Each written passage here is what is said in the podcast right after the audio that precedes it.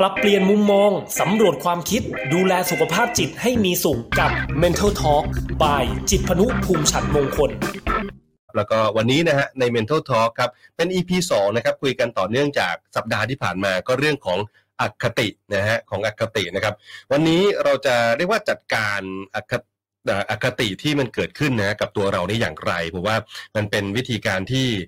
ที่น่าสนใจนะฮะเพราะว่าถ้าเผื่อเราเกิดอคติอย่างเงี้ยนะครับแล้วแล้วมันอาจจะกระทบนะฮะกับเรื่องของการทำงานกับเรื่องของครอบครัวอะไรอย่างเงี้ยนะครับหรือว่าความสัมพันธ์กับคนอื่นๆได้นะครับดังนั้นนะสิ่งเหล่านี้ก็น่าจะเรียนรู้กันเอาไว้นะครับในระหว่างที่พูดคุยกันนะกับอาจารย์หน่อย ถ้าเผื่อว่าคุณผู้ชมคุณผู้ฟังท่านใดนะครับอยากจะสอบถามกันประเด็นไหนนะในเรื่องนี้นะครับอคติเนี่ยก็สามารถที่สอบถามเข้ามาได้เลยนะครับคุยกับอาจารย์หน่อยนะฮะสวัสดีครับอาจารย์หน่อยครับ สวัสดีค่ะ สวัสดีครับโอ้วันนี้เสียงอาจารย์หน่อยสดใสมากเลย ขอบคุณค่ะ นี่อคติละอคติไหมเนี่ย แล้วก็หลงชอบไปกับเขาด้วยนะ โอเคคือฟังน้ำเสียงแบบนี้ปุ๊บโอ้อาจารย์ต้องมีความสุขแน่ๆเลยอะไรอย่างเงี้ยนะฮะเราก็คิดไปก่อนไงใช่ไหมฮะค่ะยังไม่พ้นเรื่องการฉลองค่ะ เดือนธันวาคมเดือนมกรานี่เป็นเป็นเดือนของการเฉลิมฉลองจริงนะคะ ใช่ใช่ใช่ เป็นความสุขของออการได้ฉลองได้พบปะเพื่อนฝูงใช่ไหมครับ ผมเป็นเริ่มต้นของปีใหม่เนาะคือตลอดเดือนนี้ผมว่าก็ได้เต็มที่อะถ้าถ้าถ้าสถานการณ์อำนวยนะอาจารย์ว่าไหมใช่ค่ะ น้ำหนักขึ้นมาสองโลแล้วค่ะคุณจิตพานุโอ้ไม่เป็นไรครับ อีกอีกเก้าอีกสิบเอ็ดเดือนเราลดได้นะฮะ อ๋อโอ้ยดีค่ะ ดีค่ะดีค่ะ เนาะนะครับเอาล่ะวันนี้คุยกันเรื่องอคติกันต่อสัปดาห์ที่แล้วเนี่ยอาจารย์แบบเท้าความนิดนึงได้ไหมฮะว่าอคติมันคืออะไรอะไรอย่างเงี้ยนะฮะแล้วแล้วมันมันสามารถเกิดขึ้นได้กับทุกคนไหมยังไงอะไรอย่างเงี้ยฮะให้คนรู้จักกับอคติครับผมเชนะใช่ค่ะ คือสัปดาห์ที่แล้วนี้เราคุยกันเรื่องความคิด โดยเฉพาะเรื่องความคิดอคตินะคะ ก็คือมันเกิดขึ้นได้กับทุกคนจริง ๆ มันเป็นเรื่องอัตโนมัติด้วยซ้ำ ของสมองนะคะ ที่เราจะใช้ประสบการณ์ของเราที่ผ่านมานี่แหละ ในการตัดสินใจอย่างรวดเร็วก็คือเป็นทางลัดของสมองอย่างหนึ่งแหละ แต่ว่าทีเนี้ยบางทีเราอาจจะต้องระวังทางลัดของเราอย่างที่คราวที่แล้วเราทิ้งทายไว้นะคะ ว่าอคติของเราเนี่ยมันกำลังมีผลกระทบกับคนอื่นหรือเปล่า เราก็เลยต้องมาพูดถึงอคติเพื่อความรู้เท่าทันความคิดของตัวเรานี่แหละค่ะ ครับ อืมนะฮะอคติคือมันคือการทำงานของสมอง นะครับมันมีโอกาสที่จะเกิดขึ้นได้กับทุกคน คือมันเป็นทางลัดของของการตัดสินใจในสมองนะฮะใช่ไหมเราบังคับมันไม่ได้ใช่ไหมครับค่ะก็คือมันเป็นไปโดยอัตโนมัติ แต่ว่าเราสามารถรู้เท่าทัน รู้ตัวได้ คือถามว่าตั้งใจไหมเนี่ย บางทีอาจจะไม่ได้ตั้งใจคือมันเป็นไปเอง แต่ว่าถ้าเกิดเป็นไปแล้วเนี่ย เราก็สามารถที่จะรู้ทัน แล้วก็รู้ตัวได้เร็วขึ้นก็ได้ ถ้าเกิดว่าเราเริ่มมีความคิดเหมือนครั้งที่แล้วที่เราบอกนะคะ ไม่ว่า จะเป็นเรื่องความคิดแบบสุดขั้วเลย ถ้าเกิดไม่ร้อยเปอร์เซ็นก็คือศูนย์เปอร์เซ็นกลางๆเนี่ยไม่ค่อยมีอย่างเงี้ยค่ะ หรือว่าเป็นความคิดที่แบบต้องแย่ตลอดเวลาเรื่องดีๆ ไม่ค่อยเกิดขึ้น จะมีแต่เรื่องแย่ๆเกิดขึ้นแน่ๆอะไรอย่างเงี้ยค่ะ อันเนี้ยเราก็อาจจะรู้ทันว่าเนี่ยเรากำลังจะคิดอคติแล้วนะ คิดแบบไม่สมเหตุสมผลแล้วนะ ก็อาจจะ ปรับความคิดตัวเองได้ค่ะ ใช่ใช่ใช่แล้วเราคุยทิ้งท้ายกันสัปดาห์ที่แล้วว่าจริง ๆ แล้วอคติเนี่ยมันสามารถจะพาเราไปเป็นโรคต่างๆ ได้มากมายเลยใช่ไหมครับ ทั้งวิตกกังวล เครียด ซึมเศร้าอะไรอย่างเงี้ยอาจารย์ ใช่ค่ะ ก็คือมันเหมือนกับเป็นมุมมองอย่างหนึ่งที่มันอาจจะไม่ได้สอดคล้องกับความจริงไปซะทั้งหมดอะค่ะแล้วก็ถ้าบางทีเนี่ย ใจเราเพ่งอยู่แต่สิ่งที่เราสนใจหรือว่าสิ่งที่เราชอบสิ่งที่เราไม่ชอบตลอดเวลาเนี่ย ซึ่งมันไม่ได้สอดคล้องกับความจริงอะค่ะ บางทีมันก็จะนำพาไปสู่อารมณ์ลบๆได้ อย่างเช่นที่บอกอะค่ะ ว่าถ้าเราคิดแต่ว่าเรื่องร้ายจะต้องเกิดขึ้นตลอดเวลา มันก็อาจจะมีเรื่องเครียดเรื่องเศร้า หรือบางทีเนี่ยความวิตกกังวลก็จะเยอะมากขึ้น อันนี้นำพาไปสู่อารมณ์ลบๆได้แน่นอน ใช่ใช่นะครับดังนั้นเนี่ยอคติเกิดขึ้นได้ แต่ว่าเราจะต้อง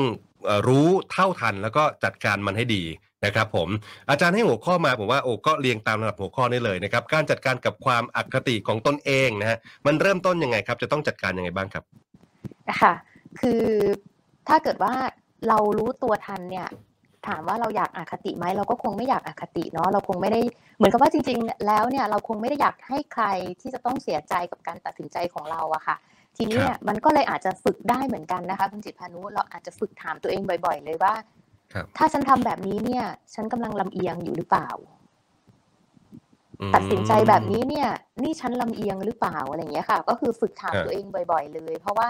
ถ้าเรามีโอกาสได้เข้าใจ สิ่งที่เราคิด สิ่งที่เราเชื่อ หรือว่าเรารู้ว่าวิธีการที่เราจะลงมือทำบางสิ่งบางอย่างเนี่ย เราจะทำไปแนวแนวเนี้ยแพทเทิร์นของเราจะเป็นประมาณเนี้ยเป็นคนใจร้อนนะ หรือว่าเป็นคนที่แบบตัดสินใจไม่ได้นะ อะไรอย่างเงี้ยค่ะ ถ้าเราเข้าใจสิ่งที่เราคิดสิ่งที่เราเชื่อ หรือว่าวิธีการแพทเทิร์นของเราเนี่ย เราก็อาจจะรู้เท่าทันความคิดอคติของเราได้มากขึ้น อืมอาจารย์ยกตัวอย่างหน่อยฮะ อย่างเช่น ถ้าสมมุติว่าเรารู้ว่าเออเราเป็นคนที่ตัดสินใจเร็ว คิดเร็วอย่างเงี้ยค่ะ บางทีมันอาจจะมีแนวโน้มของการที่ ตัดสินตามที่เราคิดเราเชื่อไปซะทั้งหมดอย่างเงี้ยค่ะ อันเนี้ยถ้าเกิดว่ามันเริ่มกระทบกับคนอื่นเนี่ย เราอาจจะเข้าใจแพทเทิร์นของตัวเองแล้วว่า เอ๊ะ เราเร็วเกินไปไหมนะ ลองช้าลงอีกสักหน่อย หรือว่าลองรอบครอบอีกสักนิดนึงว่าการตัดสินใจอันนี้เนี่ยมันเหมาะสมแล้วหรือยังเราลำเอียงหรือเปล่าคือเหมือนกับว่ามีโอกาสได้ทบทวนกับการตัดสินใจของตัวเองอะค่ะโดยเฉพาะอย่างยิ่งนะอะค่ะเชิญนะเชิญนะ ค่ะ โดยเฉพาะอย่างยิ่งบางทีเนี่ย เราจะเผลอตัดสินใจตามคนอื่น โดยที่เราไม่รู้ตัวค่ะ ครับ อันนี้จะเป็นบ่อยสังเกตในห้องประชุมนะคะ บางทีเนี่ยเราจะมีเหมือนกับเป็นผู้นำตามธรรมชาติจริง ๆ ทุกชุมชน ทุกทุกองค์กร ทุกหมู่มากที่มีคนรวมๆอยู่นะคะมันจะมีผู้นำตามธรรมชาติเกิดขึ้นมาอยู่แล้ว จะมีคนที่พูดคนแรก มีคนที่เสนอความคิดเห็น มีคนที่นั่งฟังคนอื่นก่อน อะไรอย่างเงี้ยค่ะ อันนี้ก็จะเป็นแพทเทิร์นของแต่ละคนเหมือนกัน แต่ทีนี้เนี่ยถ้ามีคนที่เสนอความคิดเห็นขึ้นมาแล้วเนี่ยบางทีเขาอาจจะเผลอเป็นผู้นำตามธรรมชาติโดยที่เราไม่รู้ตัว บางทีพอมีคนพูดปุ๊บเราจะพงกหัวโดยที่เราไม่รู้ตัวแล้วเออ ก็จริงของเขาเนาะอะไรอย่างเงี้ยค่ะ มันก็อาจจะอคติต่ออคติต่ออคติเรียงเรียงไปก็ได้มันเหมือนกับว่ามีผู้นำเกิดขึ้นโดยที่บางทีเนี่ย ความอคตินั้นก็ไม่ใช่ของเราหรอกก็เป็นของผู้นำนั่นแหละ แต่เราก็เผลอไปเห็นด้วยกับเขาแบบนี้ก็มี เราถึงต้องฝึกการถามตัวเองเรื่อยๆค่ะว่า นี่เรากำลังจะลำเอียงอยู่หรือเปล่า อืมครับครับผมเอาขออนุญาตยกเคสง่ายๆกันแล้วกันนะครับ เคสที่เราคุยเมื่อสัปดาห์ที่แล้วนะครับ เคสในครอบครัวลูกกลับบ้านดึกอะไรเงี้ยนะฮะแม่ก็บอกว่า เนี่ยไปเล่นเกมมาอีกแล้วใช่ไหมอย่างเงี้ยนะทั้งๆที่อาจจะไม่ได้ทำแม่ควรจะต้อง ถามตัวเองยังไงดีฮะ ตั้งคำถามกับตัวเองยังไงดีฮะค่ะ คือพอเป็นคนใกล้ชิดเนี่ยบางทีมันอาจจะพ่วงความคาดหวังขึ้นมาด้วย เราอยากให้ลูกกลับบ้านเร็วนี่แหละ อยากให้ลูกกลับบ้านตรงเวลานี่แหละ อันเนี้ยมันมีแนวโน้มของการเป็นอคติแหละว่าสิ่งที่มันเกิดขึ้นเนี่ยมันไม่ตรงกับความคิดของเรา เราอยากให้มันตรงเนาะแต่มันไม่ตรงเนี่ยอันเนี้ยก็จะเริ่มเบ้ไปทางความคิดของเราแล้วว่าเอ๊ะบางทีมันอาจจะมีเรื่องร้ายๆเข้ามาร้ายๆหมายถึงว่าลูกอาจจะ ไปทำในสิ่งที่ไม่ดีลูกอาจจะเกเรอะไรอย่างเงี้ยค่ะ อันนี้เราก็ต้องทบทวนว่าเอ๊ะเรากำลังมีความคิดร้ายๆเกิดขึ้นหรือเปล่า ถ้าเกิดว่าทบทวนตัวเองแบบนี้แล้วเนี่ย บางทีคำพูดอาจจะเป็นคำพูดแบบกว้างๆว่าเพราะอะไรลูกถึงกลับบ้านตอนนี้อะไรอย่างเงี้ยค่ะ หรือว่าบางทีช่วงนี้เนี่ยไม่ใช่ช่วงนี้หมายถึงว่า ระหว่างนี้เนี่ยมันมีการติดต่อที่สามารถแจ้งกันได้ อย่างเช่น โทรศัพท์ไลน์อะไรอย่างเงี้ยค่ะอ่า ลูกกลับบ้านไม่ตรงเวลา แล้วเพราะอะไรลูกถึงไม่บอกแม่ รู้ไหมว่าแม่เป็นห่วงอะไรอย่างเงี้ยค่ะ คือเราสามารถที่จะถามก่อนได้รวมถึงพูดแสดงความรู้สึกของเราก็ได้ โดยที่ไม่ได้ลำเอียงไปก่อนว่า เนี่ยไปเล่นเกมมาใช่ไหมเกเรหรือเปล่าอะไรอย่างเงี้ยค่ะฮะอืมนะครับ คือถึงแม้ว่าคุณแม่อาจจะมีอคติก็ตามทีเถอะ แต่ว่าแต่ว่าคือการแสดงออกมานี่ก็คือไม่ไม่ไม่เอาอคตินั้นแบบออกมาเพื่อที่จะให้มันแบบทำร้ายลูกหรือว่าไปด้อยค่าลูกลงไปใช่ไหม ถูกต้องเลยค่ะจิตพานุครับผม กลับมาผิดกลับบ้านผิดเวลาก็ อาจจะถามทานข้าวมาหรือยังอะไรอย่างงี้ใช่ไหมลูกหิวไหมลูกก็จะมีความรู้สึกว่า เอ๊ะแม่มาไม้ไหนเนี่ย ไม่เหมือนไม่เหมือนเดิมเลย คือลูกก็ตั้งใจว่าว่า กลับไปบ้านแม่ต้องบ่นแน่เลยอะไรเงี้ยคือเตรียมใจไว้ให้บ่นอยู่แล้วอะไรอย่างเงี้ยครับผมนะฮะจริงค่ะ บางทีคุยกับคุณแม่หลาย ๆ ท่านนะคะ คือเหมือนกับว่าพอเราได้เข้าใจตัวเอง เราเรียนรู้วิธีการสื่อสารเชิงบวกไปแล้วเนี่ยดีเหมือนกันนะคะ ที่ลองเอากลับไปทำกับลูก แต่ว่าก็จะกลับมาเล่าให้ดิฉันฟังเหมือนกันว่า ไม่เกินสามวันค่ะครูหน่อย คือคือที่ส่วนใหญ่คุณพ่อคุณแม่จะเรียกคุณครูนะคะ ก็คือดีไม่เกินสามวันค่ะ พอวันที่สี่เนี่ยกลับไปเป็นกลับไปเป็นตัวเองแล้ว กลับไปถามเหมือนเดิมแล้วเพราะว่าเห็นว่าตัวคุณแม่ใช่ไหมตัวคุณแม่ใช่ไหมใช่ค่ะตัวคุณแม่คือถามให้คุณจิตพนุเนี่ยค่ะ ไปไหนมาลูกกินข้าวหรือยังทำอะไรมาอะไรอย่างเงี้ยค่ะประมาณสามวัน มันเหมือนเป็นคำถามแพทเทิร์นเหมือนกันนะเนี่ยคุณครูบอกไปแบบนี้เราต้องมาถามต่อแบบนี้นะครับผม อ่าใช่ค่ะแต่ว่าต้องค่อยๆเป็นค่อย ๆ ไปเนอะอาจารย์ผมว่า ค่ะ คือบางทีมันก็ต้องใช้ความสม่ำเสมอด้วยค่ะ แล้วก็การฝึกตัวเองเนี่ยก็เป็นสิ่งสำคัญ คือได้บ้างไม่ได้บ้างเนี่ยอย่าเพิ่งโทษตัวเอง คือครั้งนี้อาจจะคิดทันครั้งหน้าอาจจะคิดทันก็ไม่เป็นไร จริง ๆ การเปลี่ยนแปลงทุกอย่างเนี่ยมันไม่ได้เปลี่ยนแปลงกันได้ง่าย ๆ แบบว่าอยากทำก็ทำได้นะคะ แต่ว่าบางครั้งเนี่ยมันอาจจะต้องใช้การฝึกเลยแหละ โดยเฉพาะฝึกคิดฝึกทำครับค่ะ จริงๆ เรื่องความคิดเรื่องอารมณ์ เรื่องพฤติกรรมอะไรพวกนี้ค่ะ มันก็เหมือนการเหมือนการฝึกทำอะไรบางสิ่งบางอย่าง เหมือนการฝึกปั่นจักรยานครั้งแรกอะไรแบบนี้เหมือนกันนะคะจิพานุใช่ใช่ใช่เราอาจจะต้องค่อยๆ ใช้จักรยานสี่ล้อก่อน แล้วก็ลดลงมาเหลือสามล้ออะไรอย่างเงี้ยค่ะ เสร็จแล้วก็ค่อยๆ ปั่นทรงตัว คือมันก็จะค่อยๆ พัฒนาการจนกระทั่งในที่สุดเราก็จะทำตามความเคยชิน ปั่นจักรยานได้เหมือนกัน การปรับเปลี่ยนตัวเอง ปรับเปลี่ยนนิสัยปรับเปลี่ยนความคิดก็เป็นแบบนี้เหมือนกันค่ะ ใช่ครับใช่นะฮะเอาใจช่วยครอบครัวทุกครอบครัวนะครับหรือว่ามีปัญหาแบบนี้อยู่อาจจะมีอคติเกิดขึ้น แล้วก็อาจจะมี ผมว่าถ้าถ้ามันเป็นแบบเนี้ยมันอาจจะจะมีปัญหาแบบระหว่างครอบครัวได้นะครับกับพ่อแม่ลูกอะไรอย่างเงี้ยนะฮะก็ใช้วิธีการที่อาจารย์หน่อยบอกนะครับ แต่ว่าผมว่าสิ่งที่ดีเนี่ยก็คือว่ามันดีอะที่ได้เริ่มทำดีกว่าไม่ได้เริ่มทำอะไรเลยเนาะนะครับ ใช่ค่ะ ได้บ้างไม่ได้บ้างก็ยังดีค่ะ เพราะว่าบางทีเราอาจจะเข้าใจว่า เอ๊ะ ความเคยชินหรือว่าประสบการณ์ในอดีตเนี่ย ก็เป็นสิ่งสำคัญเหมือนกันในการเปลี่ยนแปลงอะไรบางอย่าง ใช่ครับนะฮะอีกหัวข้อหนึ่งอาจารย์ให้มาก็คืออความคิดไม่ใช่ความจริงเสมอไปนะครับ ความคิดไม่ใช่ความจริงเสมอไป ใช่ค่ะ คือส่วนใหญ่เนี่ย เวลาที่เราจะอคติหรือว่าเราจะโต้แย้งอะไรกับใครเนี่ย มันจะเป็นเรื่องของการรับรู้แล้วก็เป็นเรื่องของความคิดของเรานี่แหละ ที่เผลอพูดใส่กัน คือจนบางทีเราก็อาจจะมีมุมมองต่อความจริงในคนละมุมอะค่ะ คือไม่ได้หมายความว่าอีกคนนึงพูดสิ่งไม่จริงนะคะ แต่ว่าเขาก็พูดสิ่งจริงเหมือนกัน เพียงแต่ว่าเป็นการรับรู้ความจริงในแบบของเขา เพราะฉะนั้นบางทีเนี่ยเราอาจจะต้องมาแยกว่า เอ๊ะ นี่เรากำลังคุยกันเรื่องความจริง หรือคุยกันเรื่องการรับรู้เรื่องของความคิดกันแน่ ถ้าเกิดว่ามันตระหนักรู้ตรงนี้ได้ค่ะ ว่า เอ๊ะเรากำลังคุยเรื่องความคิดกับความคิดนี่นาบางทีเราอาจจะยอมรับฟังกันมากขึ้นว่า แล้วคนนี้เขาคิดยังไงล่ะ หรือว่าแล้วความคิดของเราล่ะมันเป็นยังไง เราเชื่อยังไงหรือว่าเราทำยังไงเหมือนข้อแรกที่เราบอกอะค่ะว่า เราอาจจะต้องเข้าใจตัวเอง ส่วนข้อนี้เนี่ยบางทีเราอาจจะต้องเข้าใจสถานการณ์แล้วก็เข้าใจคนอื่นด้วยเหมือนกันว่าเอ๊ะคนอื่นเขาก็คิดได้แบบอย่างอื่นด้วยนะ หรือว่าเขาอาจจะมีแพทเทิร์นในการทำในการตัดสินใจที่แตกต่างกัน กับเรา แต่ว่าไม่ได้หมายความว่าใครจะเป็นคนผิดหรือว่าใครจะเป็นคนถูกอะค่ะ อืมเอาแล้วมันจะมีตรงกลางได้ยังไง หรือว่าจะจะจะไปทางไหนในแบบมติอะไรอย่างเงี้ยอาจารย์ใช่ค่ะมติเลยค่ะ เป็นสิ่งที่สำคัญคือมันเหมือนกับว่าถ้าเราตั้งใจที่จะไปต่อด้วยกันเนี่ย วัตถุประสงค์ของการไปต่อเนี่ยมันคืออะไรมากกว่าการที่จะเอาชนะกันว่าเอ๊ะของฉันผิดนะ ของฉันของคุณถูกนะอะไรอย่างเงี้ยค่ะ คือมันจะเป็นไปได้ไหมว่าทุกคนล้วนถูก แต่ว่าเราจะเอาสิ่งที่ถูกทั้งหมดเนี่ยไปทำงานต่อกันยังไงดี อืมครับครับครับ อันนี้อันนี้คือในที่ทำงานใช่ไหมอ่าในที่ทำงานหรือว่าบางทีในครอบครัวก็มีค่ะ คุณพ่อก็ถูกนะ คุณแม่ก็ถูกนะ ลูกบางทีก็ถูกนะ บางทีเข้าบางทีพอการพูดคุยในครอบครัวเนี่ยค่ะ เข้ามาเนี่ยจะพยายามทำให้นักจิตวิทยาเนี่ย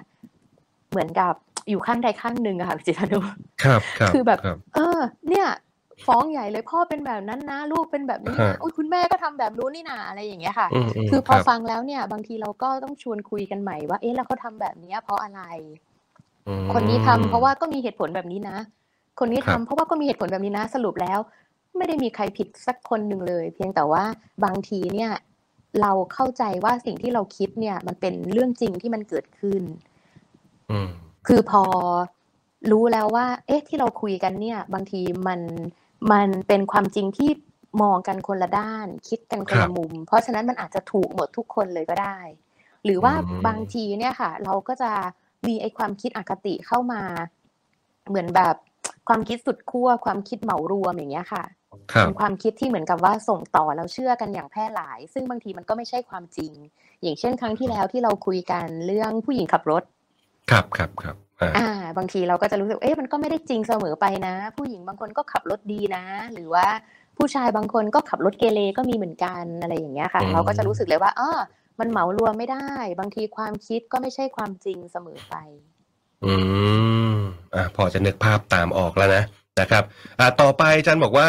ใช้ข้อสรุปของเรานะฮะโดยคนอื่นอีกทีหนึ่งถามตนเองว่าอ่าคิดเป็นอย่างอื่นอีกได้ไหม หมายถึงไงอาจารย์ อาจจะอาจจะสับสนนิดนึงได้ค่ะก็คือมันเหมือนกับว่าคือบางทีเนี่ยพอเราทบทวนตัวเองแล้วใช่ไหมคะว่าอ๋อเราเข้าใจความคิดความเชื่อตัวเองแล้วแล้วก็เข้าใจสถานการณ์เหมือนกันว่าบางทีความจริงเนี่ย เราอาจจะพิสูจน์ไม่ได้หรอกนะ ว่ามันเกิดอะไรขึ้นต่อให้มีกล้องวงจรก็เถอะบางทีมันก็ยังเป็นไม่ได้มุมมุมแบบ มุมแบบตลอดเวลา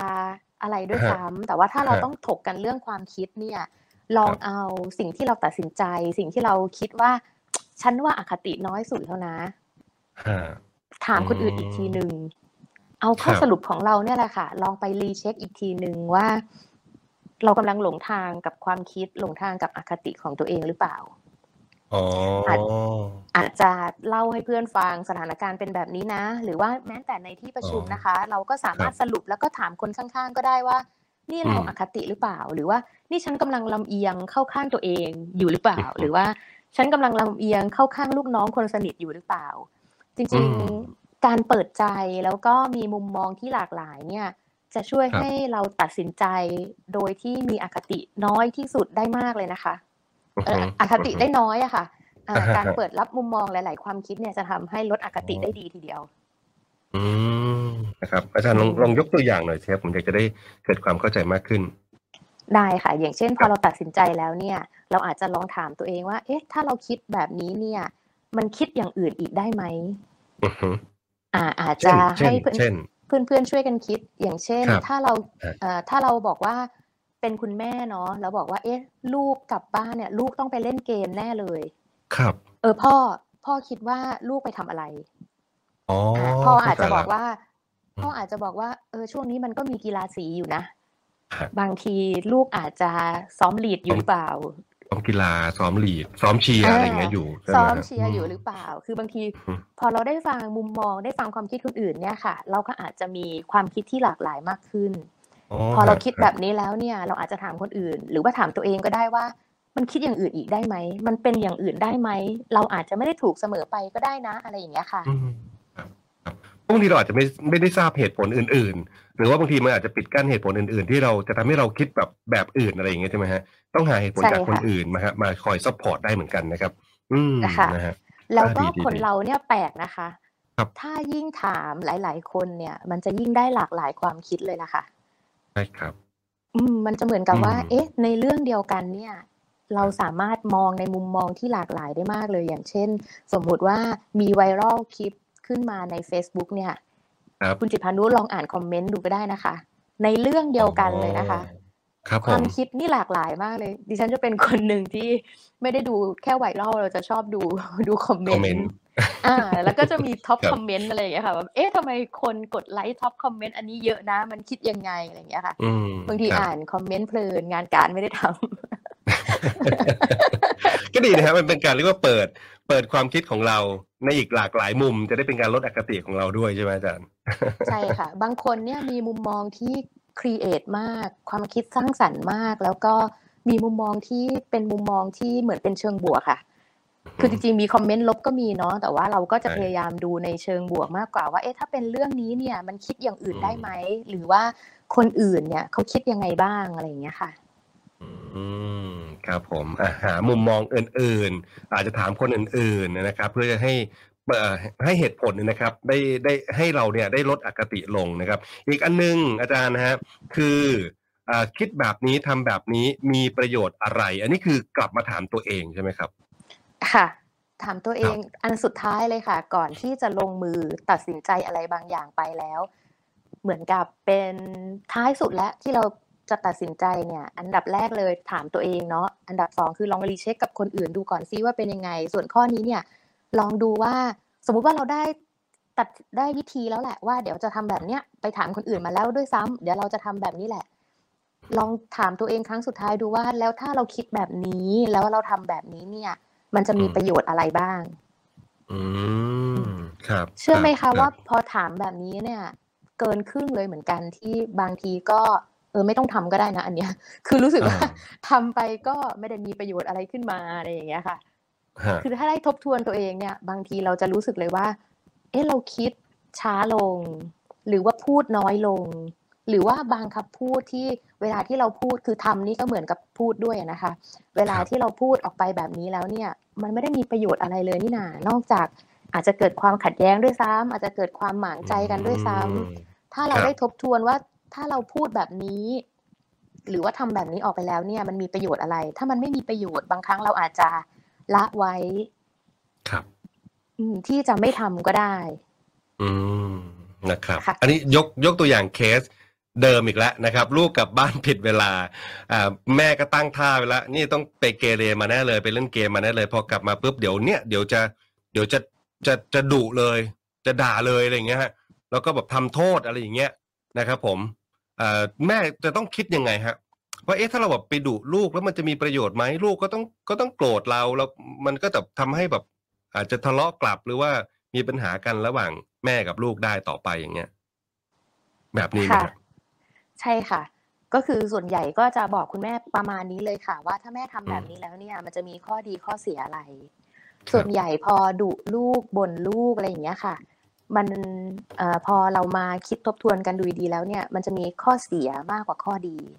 อือฮึข้อดีที่ส่วนใหญ่สอบถามคุณแม่เราเจอก็คือ คุณหน่อยคะถ้าไม่พูดเลยเนี่ยแม่อกแตกตาย อืมคุณแม่ได้ระบายยกภูเขาออกจากอกนะฮะใช่ครับคุณแม่จะบอกว่า ถ้าคุณแม่ไม่พูดถ้าคุณแม่ไม่บ่นเลยนะ คุณแม่ต้องแย่แน่ๆอกแตกอืมแน่ๆถ้าไม่พูดอะไรเลยคุณหน่อยอะไรอย่างเงี้ยค่ะครับก็จะบอกว่าจริง ๆ อย่างที่คุณจิตธานุบอกแหละค่ะถ้าพูด แล้วทำให้คุณแม่สบายใจก็ถือว่าเป็นประโยชน์ แต่คุณแม่อาจจะต้องรู้นะว่า การพูดบ่นเนี่ยไม่สามารถเปลี่ยนแปลงลูกได้นะ อืมครัอืบมคือประโยชน์มันอาจจะไม่ใช่สิ่งที่คุณแม่ต้องการนะ เด็กไม่ได้เปลี่ยนแปลงจากที่คุณแม่บ่นคุณแม่พูดไปเรื่อยๆ แต่ว่าเด็กอืมอาจจะเปลี่ยนแปลงจากข้อตกลงบางอย่าง การกำหนดกติกาบางอย่าง หรือว่าการอือฮึสร้างให้เกิดผลกระทบบางอย่าง คือหมายถึงว่าอืมได้รับผลจากสิ่งที่ตัวเองทำอะค่ะ แต่ครับการที่คุณแม่พูดบ่นไปเรื่อยๆเนี่ย ไม่ได้ทำให้ลูกเปลี่ยนแปลงพฤติกรรม แต่อาจจะช่วยให้คุณแม่สบายใจอย่างที่บอก อืมอืมอืมอืมอืมครับเอ้ผมไม่แน่ใจว่าปัจจุบันนี้คือ แต่ละครอบครัวเนี่ย คุณคุณแม่ยังยังบ่นเป็นปกติอยู่ไหมครับ อาจารย์หน่อย ก็น่าจะมีนะฮะน่าจะมีเรื่อยๆนะคะ คือใช่ไหมเคยเจอเด็กคนนึงเหมือนกันค่ะ ที่เขาเล่าครับให้ฟังเนี่ยเขาก็จะบอกว่าประมาณว่า คุณแม่เนี่ยแค่เดินเข้ามาบ้านเนี่ย เหมือนกับครับว่ารองเท้าวางไม่เป็นระเบียบผ้าอ่าผ้าไม่พับถุงเท้าไม่เก็บอะไรอย่างเงี้ยค่ะครับเด็กบอกว่าตั้งแต่หน้าบ้านจนถึงหลังบ้านเนี่ยค่ะ คุณแม่พูดได้หมดเลยใช่คุณแม่สามารถพูดได้หมดเลยว่าอ้าวกินกันแล้วทำไมไม่เก็บชามชามไม่ล้าง พอล้างจานแล้วทำไมไม่ล้างซิงค์ด้วยซิงค์ยังมีเศษอาหารอยู่เลยอะไรอย่างเงี้ย คุณแม่จะพูดตั้งแต่หน้าบ้านยันหลังบ้านได้เลย จนกระทั่งบางทีเนี่ยเด็ก ๆ ก็จะบอกว่า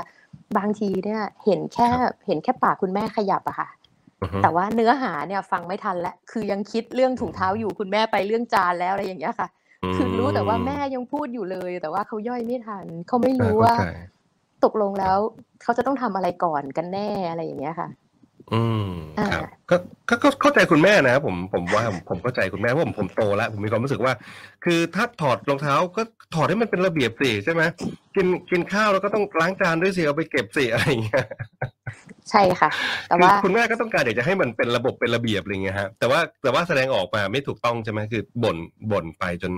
ลูกรู้สึกกับเอ้ยลำคาญอะไรเงี้ย คือ อาจจะเชิงลำคาญด้วยแล้วก็อาจจะไม่ได้เข้าใจสิ่งที่คุณแม่ต้องการด้วยว่าตกลงจะให้เขาทำอะไร คือจริง ๆ พูดได้บ่นได้นะคะ แต่ว่าเอาทีละเรื่องอ่าฮะอ่าเราพูดเรื่องอืมรองเท้าให้เสร็จก่อน พอรองเท้าครับทำแล้วต่อไปจะเป็นยังไงบ้างอะต่อไปอือฮึจะเอาเรื่องอะไรดี แต่บางทีเนี่ยอาจจะต้องมีแทรกเรื่องดีเข้ามาปนกับเรื่องไม่ดีบ้างนะอ๋อเอออ่าครับมันก็อาจจะครับเป็นอะค่ะอาจจะเป็นจิตวิทยาอืมอีกนิดนึงเหมือนกันว่า เอ๊ะเข้ามาอือฮึถึงเนี่ย เราเหมือนกับเข้ามาแล้วเป ลี่ยนบ้านเป็นอีกอย่างหนึ่งที่เราต้องการอะไรอย่างเงี้ยค่ะ ได้แต่ว่าครับอาจจะค่อยๆเปลี่ยนอืมหรือว่าค่อยอืมๆทำไปด้วยกันใช่ใช่อืนะมครับค่ะอะครับผมว่าผมว่าจริง ๆ ตัวตัวลูกก็ก็สำคัญเหมือนกันนะฮะอ่าที่ที่จะเรียกว่าอะไรฮะไม่ไม่ไม่ไม่ทำให้คุณแม่บ่นเยอะค่ะถอดรองเท้าก็คือมันถ้าเป็นระเบียบ กินข้าวแล้วก็ต้องแบบถ้าเออล้างจานเก็บจานหน่อยอะไรเงี้ยใช่ไหมฮะใช่ค่ะ อาทิตย์นี้อืมเอาเรื่องรองเท้าให้เป็นระเบียบได้ โอเคผ่าอืนมเดี๋ยวอาทิตอืย์มหน้าเราจะไปเริ่มเรื่องเก็บถุงเท้าให้เข้าตะกร้า โอเคผ่านนี่เดี๋ยวอาทิตย์ใช่หน้าเราจะไปเริ่มเรื่อง เก็บจานเข้าซิงค์อ่าโอเคอือฮึเราจะค่อยๆ ติ๊กไปเรื่อยๆ ผ่านไปเรื่อยๆก็ได้ค่ะ แต่ถ้าอืมเกิดว่าอยู่ดีๆ เปลี่ยนทุกเรื่องเลยกลายเป็นลูกคนใหม่เลยเนี่ยบางทีครับเด็กๆอาจจะงงนะคะว่าใช่เอ๊ะแล้วใช่ตกลงคุณแม่ไม่ชอบที่เขาทำหรือคุณแม่ไม่ชอบเขากันแน่ดูเหมือนว่าเขาทำอะไรก็ผิดไปหมดเลยอะไรอย่างเงี้ยค่ะ อืม นะครับ เอ๊ะ ก็ดีเหมือนกันนะฮะจริง ๆ เนี่ยคุณคุณแม่คุณหรือว่าคุณคุณพ่อก็ตามทีคุณพ่อคุณแม่ผู้ปกครองที่ฟังอยู่เนี่ยนะครับ เอาไปใช้ได้นะนะครับ คือคือบางทีสิ่งเหล่านี้มันเกิดขึ้นกับทุกบ้านแหละผมว่า แต่ว่าบางบางท่านอาจจะไม่ได้คิดว่ามันเป็นปัญหาไงก็คือก็ยังบ่นอยู่เรื่อยไปอะไรอย่างเงี้ยนะครับ เด็กบางทีอาจจะไม่ได้ทำตามเพราะว่ามีความรู้สึกว่าเอ๊ะอย่างที่อาจารย์บอกว่า คุณพ่อคุณแม่ไม่ชอบเราหรือเปล่าอะไรเงี้ยมันก็มีโอกาสได้คิดไปได้เหมือนกันนะครับก็ลองเอาไปปรับใช้ทีละเล็กทีละน้อยดูนะครับ สิ่งเหล่านี้เนี่ยก็เป็นเป็นสิ่งหนึ่งที่มันเกิดขึ้นจากอคติใช่ไหมอาจารย์หน่อย ใช่ค่ะอ่าคือครับผมชวนชวนกันรู้ทันความคิด รู้ทันความเชื่อครับแล้วก็ลองดูว่าคิดแบบนี้พูดแบบนี้ทำแบบนี้มันมีประโยชน์อะไรใช่ถ้าได้ใช่ทบทวนตัวเองบ่อย ๆ แบบเนี้ยค่ะ บางทีอืออฮึคติบนโลกนี้อาจจะลดลงก็ได้ค่ะ ถูกต้องนะครับ ผมขอเสริมนิดนึงในฐานะที่เคยเป็นลูกมาก่อนนี่นะครับ คุณแม่ก็บ่นบ่นใช่ไหมผมก็มีความรู้สึกว่าเอ้ยคุณแม่ต้องไม่ชอบเราแน่เลยอะไรเงี้ยมันมันมันคิดอย่างนั้นได้เหมือนกันนะคุณผู้ฟังคุณผู้ชมครับ ผมผู้ปกครองเนี่ยต้องระวังให้ดีนะฮะใช่ไหมเพราะถ้าเขาคิดว่าเอ้าพ่อแม่ไม่รักเราเนี่ย มันก็อาจจะมีมีอะไรต่างๆ ตามมาที่เป็นปัญหาได้ง่ายนะกว่าที่ที่จะมีความรู้สึกว่าเออผูกพันหรือว่ารักกันในครอบครัวเนาะนะครับ ใช่เลยค่ะ ครับผมวันนี้น่าจะครบถ้วนนะครับในประเด็นที่คุยกันกับ EP 2 ของเรื่องอคตินะฮะเอ่อขอบคุณคุณสุรเดชปากาหอมที่ทักทายมาด้วยนะครับสวัสดีครับแล้วก็ส่งสติกเกอร์มานะครับสัปดาห์หน้าเดี๋ยวกลับมาเจอกันใหม่กับ Mental Talk แต่ว่าจะเป็นหัวข้ออะไรนั้นก็ฝากให้ทุกคนคอยติดตามกันด้วย วันนี้เราสองคนลาคุณผู้ชมไปพร้อมกันก่อนนะครับขอบพระคุณมากที่ติดตามผมและจารย์หน่อยสวัสดีครับ สวัสดีค่ะ ปรับเปลี่ยนมุมมอง สำรวจความคิด ดูแลสุขภาพจิตให้มีสุขกับ Mental Talk by จิตพนุภูมิฉันมงคล